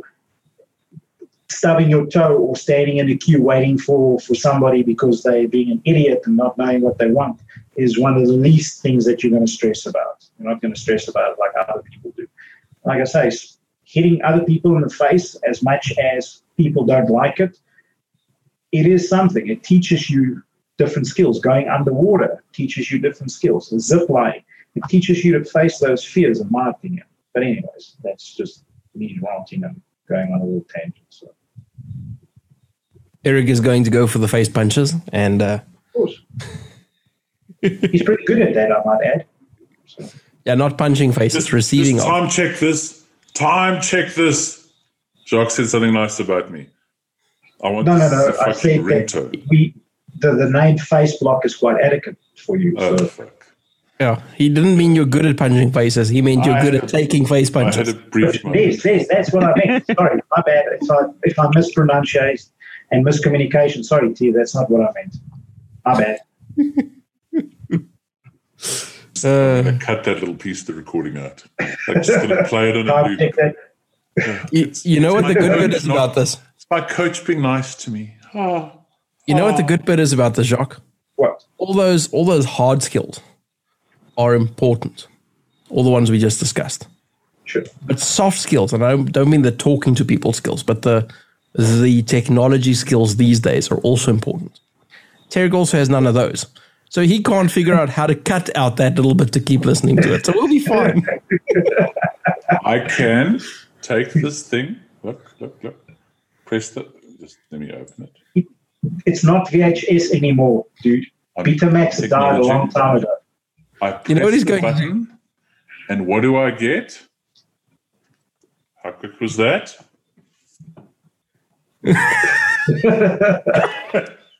yes. I, I thought uh, T. you need to weigh it down at the stand end, dude. He needs to just adjust how far the legs need to be closer to him, and there needs to be more bar behind the legs than in front because the There mic's is heavy. more bar behind the legs than in front. Then pull the legs closer to you. I mean, or don't. Like, whatever. Fight with, fight with your microphone. We enjoy the, the battle that it's used. Watch it. Now I've got it with my toes so I can do this. Hello, hello, hello. Uh, oh my word! I, I Put something genuinely thought weigh it down. that what he was going to do was play the episode on Monday when it drops. Wait for the right point in the episode. Hit Just record. record with phone. Yeah, hit, hit record on his phone That's what I was going to do. and then get upset when the DJ comes on and I, I dub myself over and go, fuck you, Derek. and he's like, damn it. I need to Not catch this today, another time." Derek. Not today. No, I, Like a I am song. old enough to remember a time where you sat and when they played a song you liked on the radio, you pressed record and you hoped the DJ kept his mouth shut. Okay, how do you know I knew that that was a problem? Because you're from Heidelberg and that's still active. For a dude from the Vale, you talk a lot of shit. And like to be a scale from the veil, bro. Hey? Hey, Yeah, for sure, hey. My boy. Yeah. My boy. yeah. so guys, Why are you looking at me funny, eh? you've been damn quiet. I've been listening to Jacques and you talking about scuba diving. and and other hobbies. So tell us about some other hobbies, Gaz. Gaz's other hobbies in, in, include reloading, load development, dry fire, Separating cases. Buy a head stamp, not just caliber. How many times they've been shot? Oh no, I don't keep a record of that. When they crack, they get thrown away. Oh, what? Anymore? have have you No, I never finally used have you finally stopped naming them? Starline One, Starline this is- Two, this is Starline 30. Two Thousand. This is this is Quiz. Quiz has been fired forty seven times. Quiz has a mild bulge, and it's going in the bin. Yeah, in his midriff. Courses of no, Yeah, so sorry, Jacques. I said courses of no use to me anymore. He needs to go. Yes. Yeah, clink in the dustbin. Trash can for the Americans. Trash can. Yeah. No, so I don't really have many other hobbies apart from shooting. I've got work, shooting, and then been playing some Call of Duty for a while, some gaming, which has been a nice change. So now that Cold War's out, we all get to swear at that now. 'Cause all four of we, us get to play together every now and then. we we need to sort out uh, a uh, Discord. Yeah. Cold Wars, like comms are rubbish. Oh, dude. Yeah. I, What Yeah. comms? You can't. yeah. That's actually a better way of putting it. Exactly. Yeah. no, Exactly. That is it is rubbish. Cool stuff. So you you do some gaming. You used to do some rock climbing. Yeah, a lot of the stuff that I was that I used to do was more from school side. So I did some rock climbing in school, and then I played the normal sort of air quotes generic sports, rugby, cricket, uh, and then along with the rock climbing, there was abseiling. I played golf for a little while. Uh, when I left school, I played paintball for a little bit, but then you sort of realize that you have to rely on other people rocking up.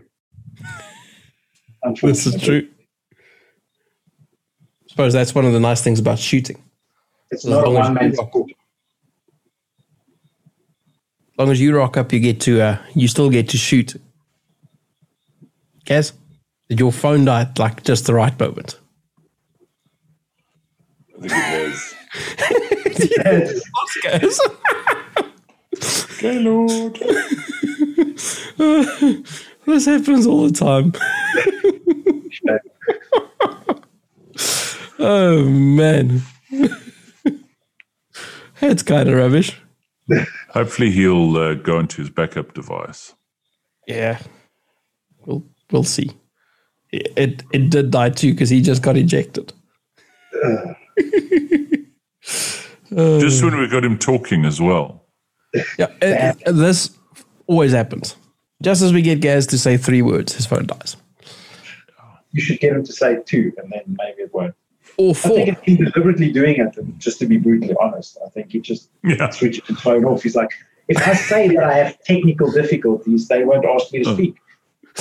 Yeah. So what He's you still- mean he's is- still got sixty-seven percent batteries. Like, I guess, but no, fuck you. Yeah, as I'm as he you mean as he gets to like saying the second word he starts holding down the power button by the time the third one comes, it's off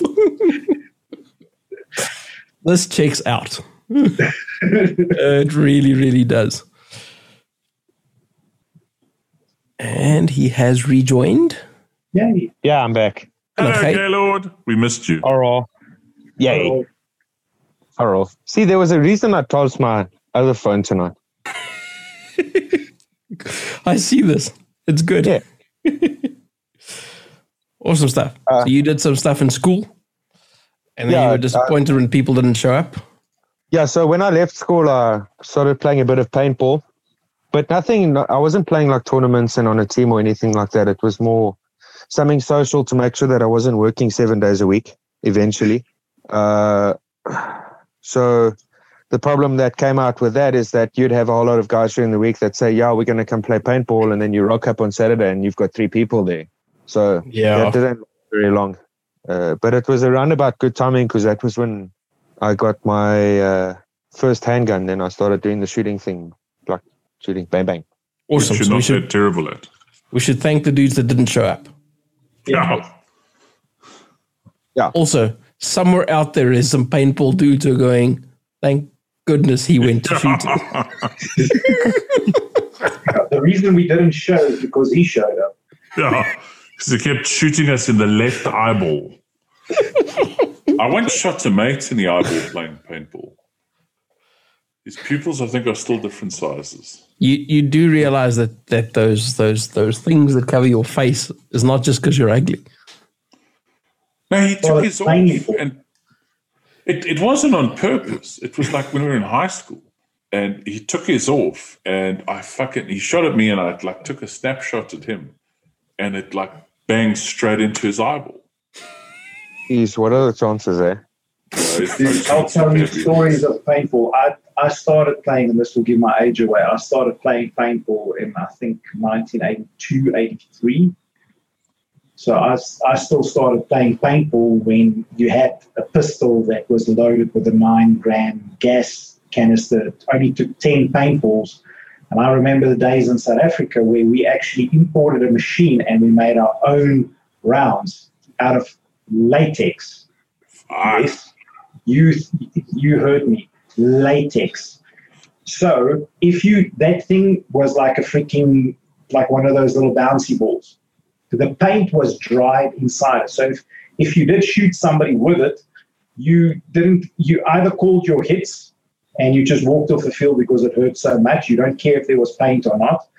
Or you actually managed to land some paint on the dude, which was by sheer luck a miracle.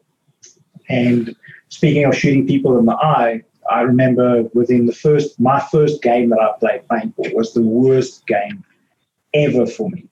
We went and we played in a field called the Blue Gums Field, close to Diepsloot, which is now going to. And I got shot in the middle of the back from point blank range. Guy came running up behind us. I didn't know that that could happen. I thought the guys had my back. Apparently, they all got shot up by this dude.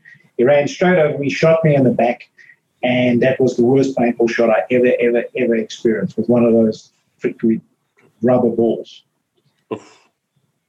So I, I used to play it. Yeah. I used to play at the woods. Um, I quite enjoyed paintball for a while, and uh, when I went to go buy my first marker, I ran into a dude, and I can't remember his name, but like a big boy, like a, a like a sizable human being at the shop. And we had some talks, and he's like, "Okay, he also plays the woods. Come around. They're playing on this day." And I'm like, "Cool, I come play." And I, I showed up, and uh, as I showed up, he was just walking off the field, um, where someone apparently shot him at pretty close range on like full auto in the chest a couple of times. And um, he had some poor dude who did this uh, unspeakable thing sort of by the back of the neck, dragging him off the field to go boot him. it's like You're not allowed to hit them on the this, foot. you know, this, this is this is like the four. This is like the Heidelberg Foys. yeah. No, that's one thing I couldn't handle with the paintball thing. So we never used to play with like the speedball markers and that. Um, but whenever we played against someone with a speedball marker, you'd get like hit five or six or seven times, and that used to irritate me.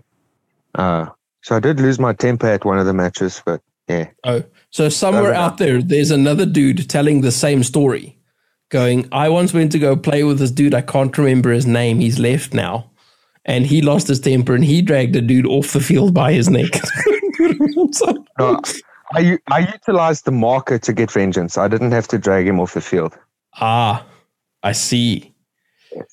I see. Yeah. Yeah. All for the better because now we get to shoot IPSC. Yeah. Yeah. But I Hello. wouldn't I wouldn't trade any of those experiences for anything. Yeah, exactly. They're great experiences, and it's good having them. Yeah. I don't know what Tarek's done. He seems to have muted himself or something. He's fighting. Is that better? Yeah, no, I that's better. hear. Uh, I was wondering why I was flashing on. Yeah, I, I had a whole lot of experiences that I was younger that I would never, ever, ever share publicly. Um, But the show's I'm not public, luckily. Yeah, no, they're not fucking going on the internet, that's for sure. But I'm very glad that that happened. Have you have you ever told any of those stories in the presence of your iPhone? Yeah, Because they, they are on the internet now. You may not have shared them. yeah, that's true. Uh, no, no, no. I'm, I, yeah, no. There's a guy, a certain guy with the surname of Gates that has Yeah, special privy. there's a fucking NSA agent who's just assigned to me. But, uh, yeah, good times. do you also get your own TSA agent when you fly into the States? Let's not go there. One with a fat finger. Let's not go there. Fingers. Plural. Plural. It's, what, it, it's like one of those things, like, you know, as a man gets older, that's one of those things you got to check up. And the problem is, my doctor is almost as big as me, with hands almost as big as mine. I'm scared. Luckily, that's never mattered, right? Because his hands are on your shoulders. How's that prosthetic there going for you? Apparently, that's at 50 now. So I have I have a few years to find a new doctor. Sorry. Preferably one with smaller hands, I assume. Yes, like a small Asian woman.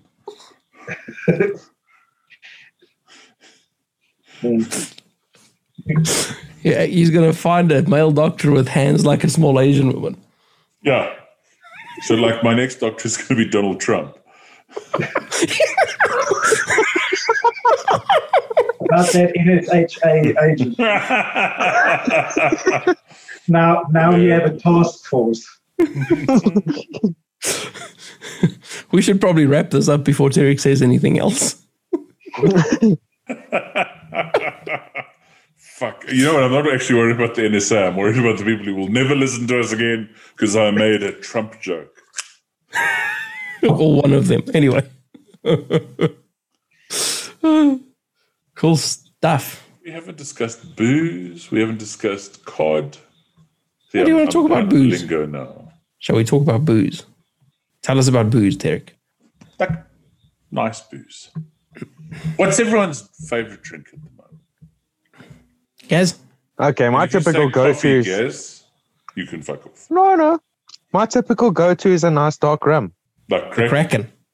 like Kraken rum. Yeah, I had some Kraken earlier. It is awesome. Mm, it is good. yeah. Water. That that stuff is special. Precious. Um, Oh, sorry, guys. Carry on. no, no. Uh, and then obviously, uh, who me? It's you did promote. That's my natural resting face, dude. It's not very bright. It's Harambe face. Jeez. Yeah, You have very strong Harambe face. exactly. This is my happy face. Why is Shark in the dark? Because he's Trying to set the mood. Brown chicken, brown cow. I mean, I don't mind. I'm just curious. So One light is on a light switch timer, and if it goes out, then I'm enveloped in darkness, which is good for guys. Prisoning me. I cannot see. Absolute horror.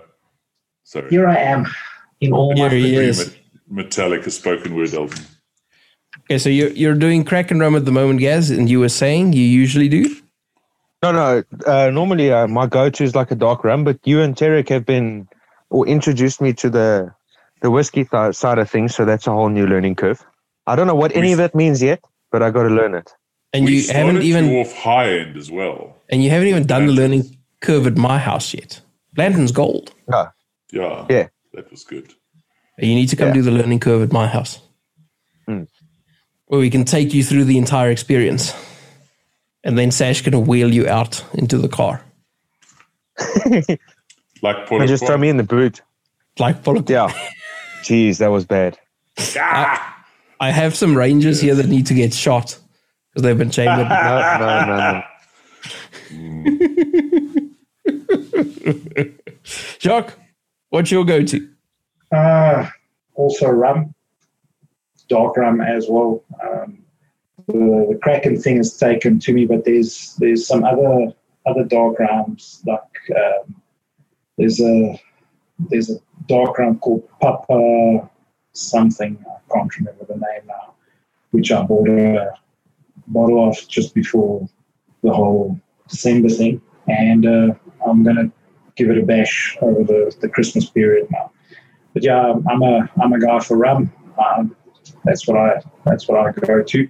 And if it comes to shooters, Jager bombs for sure. Cough syrup. Yeah, there we go. Okay, yeah, I like Jaeger too. If we're talking Yeah. shooters, Jaeger's good. Yeah. No, I'll, I'll, I'll hit the tequila while you guys hit Jaeger. Oh, I'd much rather drink yeah, Jaeger than tequila. No, saying yeah, I'd, I'd much rather drink your urine than I freaking drink fucking tequila. Well, exactly. I mean, my urine will get you fucking drunk. that's why I wanted to, to distill it at least three times and then uh, give it a go. If you want And raspberry you- flavor, if you hit them in the kidneys enough times, All right, I'll do that. Don't you worry. I'll make it. Do then- that. See, so you you obviously you're on the. I think what you were enjoying the most was a rye. Is that right? Yeah, so I, I, I'm primarily a whiskey drinker, and I'm not a particularly highfalutin one. Um, I do like good whiskey, though. Uh, I, I like it. I like a rum, and uh, like a a dark and stormy made with with Kraken is uh, fucking awesome on a hot day. Um, but I can only drink so much of that before it's a bit much. Um, I'm really in, I'm drinking a lot of bourbon lately because it's bourbon's quite an easy sort of everyday drink. Not not that I necessarily drink every day, but it like as a Or not. as a not necessarily when in fact he does. um, yeah, you know, like like a like I I I, I drink probably ninety percent of what I drink is whiskey. Um, you know, like a beer on a hot on a hot day after on the range is quite nice. But generally, I drink whiskey. Bourbon's just it, it's very easy to drink every day, um, and yeah, I mean, I've, I've I've got that bottle of Blanton's, which is a bit of a special occasion thing, um, primarily because it's fucking expensive uh, and hard to get. Um, I've been drinking a lot of rye lately, uh, and I'm, I'm really enjoying that. That's sort of it's got a, a sort of spiciness to it that that's really enjoyable. Um, but I I also I enjoy some I, I enjoy Irish. Uh, like a like a surprisingly good, well priced Irish is the Pogues. Um, I don't know if you've tried it yet, Cole. I have. I've had it at your place. Oh yes, that that's like really drinkable and, and not ridiculously expensive. Um, and I like a good Scotch. Um, I really like a good Scotch, but it's more a it, it's more a sit down and have a drink. Um, you know, so you know, like a good Scotch is a it, it's something that you need to be focused on. It's not something I like to do while I do anything else. Whereas a, a bourbon or a rye, I can do while we're talking shit or playing games or, or anything else. Makes sense. That, that's all a Lonnie way of trying to say that I like booze.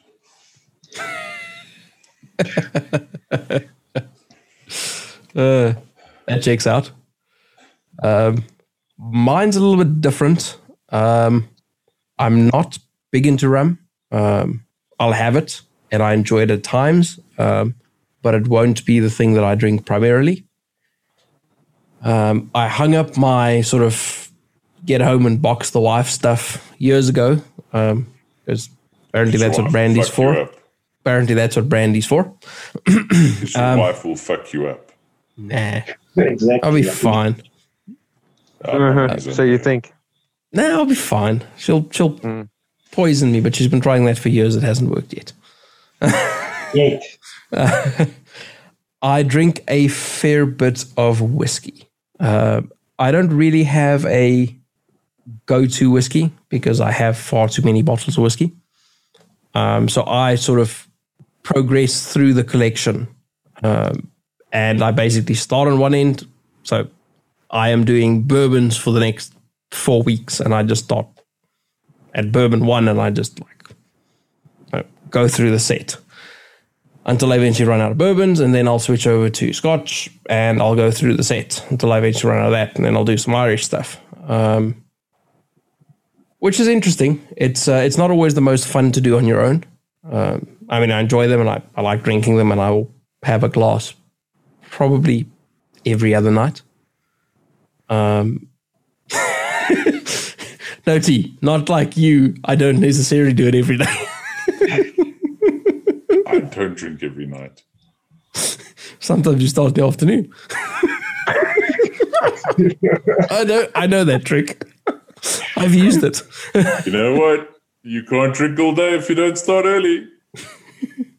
Um, but having a good collection of whiskey is an experience because a lot of people just do not have access to it. So when you have people around who've, who've never done it or who have done it but are curious about some some other stuff that they've never tried, uh, you can sit them down and, and have a braai, and you can drink whiskey from sort of one end of the of the, the cabinet all the way through to the other side, and have people experience the different flavors and the, the different sort of changes that age has on the stuff and the sort of different cask finishes and things. And it's, it's a fantastic experience. It's a great way to spend an evening um, for those who have never done it before. Uh, just for the record, I'm not inviting everyone around. I mean, the the the, the dudes on Uber. no no no, you guys are fine. Like the guys who are who are, who are the guests right now are fine, but like this wasn't an open invitation to the general sort of listenership to come around and experience whiskey. Uh, Corn's home address is he forgets I edit this. not this late. You don't. By this late in the show, we could fucking go on crazy rants. I, I will I will dub Tarek's address over. I'll put on my best deep voice. I am Tarek, and I live at. If that's your best Um, deep voice, you best uh, lift your game, son. I am Tarek, and I live at. That's still not very deep, dude. I am Tarek. Now you just sound like you've been emphysema. No, that's more like I am Derek and I am. Hang on, hang on, hang on. I am Tarek and I live at my house. That's what it sounds like when my my garter rides up. Enigma is awesome. Hmm. I want one of those, by the way. Yeah, Uh, I um, can get you on the back order list. I've already done that. Oh. Yeah, but, but mine will actually count. Really? Well, whoever gets it gets hit less in the face. Let's put it that way. If I get yours first, can I spar with Cornet? Hell yes, Done. I'll Done. Cornet, you've got to perform now, my man.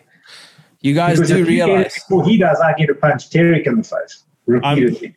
I, I'm I going don't to have a I'm going to have a talk to my my friend at Hailstorm, and uh, I'm sorry to the rest of the internet, but I'm going to buy out the entire shipment ahead of time because you know that they'll prioritize that of course they will. Yeah. cash money, Jana. Yeah. See, Tarek is now getting worried. No, I, I, I have certain um, skills that you lack. what are those? Do you jiggle them when you? You'll discover soon enough. Enigma is the size of large. Apparently, Tarek's Enigma is the size 40, 48, 46? They're all size 46, you. That might have been the first time I called oh. someone. And I've I've heard that Derek said it's a bit snug, so Snug as a bug in a rug. snug as a Derek Enigma. When are we going to have an open mat for boxing? So what now? When are we going to have an open mat for boxing so that I can spark or no? Eh? I have Thank to you. teach him proper first. Otherwise, it's just like beating on a little boy. It's not fair. I don't mind. I know you don't mind, but I, I do. I don't mind fair. He's from Heidelberg. He's got an advantage. I'm a soft boy. from- Yeah, but I have to freaking do a freaking metal detector search for the knuckle dusters and stuff every time he steps into the studio. I promise not to use any weapons when I hurt. Not him. I mean, once have I Not stepped on you, the him. knife. That is true. You do need to metal detect him. What the fuck is that? It's uh, a Clever Girl. When did you get that? I've had It's it for not. years. That's very nice. Why do you have a clever girl? Because you're Oh. only one of those, and it's not the clever. I have a faint suspicion, but yeah. I've not bought any new knives this year. That's how bad it's been. I almost bought a knife at fucking CDG the other day. It was a problem. What do you mean you haven't bought a new knife all year? I haven't bought a new knife all year. Didn't you get that like chain stabber of yours in the beginning of this This year? was last year. That was last year, yeah. Ah, I've not bought a new knife this year. you're fading. I almost bought a knife, but I didn't have any money. Dovey almost, almost got me in trouble. You, you should you should sell your body so you can afford knives. Um, what am I going to do with a fucking okapi? In fact, I've got an okapi here. So I, I don't know how you're going to afford a copy selling your body. oh, Talking about a, a 15 Rand chef's knife at Spar. but, but not at Spar. You get the blunt one outside that was bought from Spar a month ago. I need to cut that out. Go on, cut that out. I mean, I won't, but uh, this this late in the show, you could give out Corn's home address, and like and it will stay. it'll stay. yep, that is a fact. Fortunately, I can't remember his home address. I know how to get there. It's close to my favorite restaurant, but I actually don't know what the address is. Which is a good thing Is it For you. For me. Yeah. Uh, so, what have we not covered, Eric? Uh, ourselves in glory. Yeah, I don't think that's going to happen tonight. Jacques has an open mat at seven o'clock tomorrow morning or something. Like, It's- Oh, I didn't even crack an invite. Oh, I see how it works. Well, you can come and do jits. Here's your invite. Oh, fuck that. I want to fucking spoil my friend Cornet. I'm You know, not available tomorrow anyway. So we'll go on another day. I want to I want to put you in a standard rear naked choke, Derek. Well, no, because I don't really do jiu-jitsu. So that's why I want to spar with my friend who also does stand-up. So Okay, I'll make you a deal. Together punch you in work on our technique.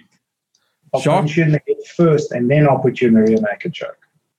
No, but but you see, Corn and I could could develop as boxers if we were allowed an opportunity to spar together.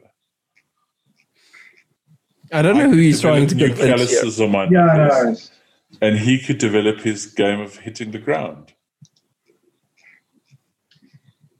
It's just not fair. I think it's very fair. Give him a few months. Then it'll be It's had a much few more. months. I've not had a few months. You have. Is that a month? Yeah, that's fine. I've had a month of boxing and a month of jets. That, if you want to do, do fucking struggle snuggles, that's not my fault. Keep bad mouthing the struggle snuggles.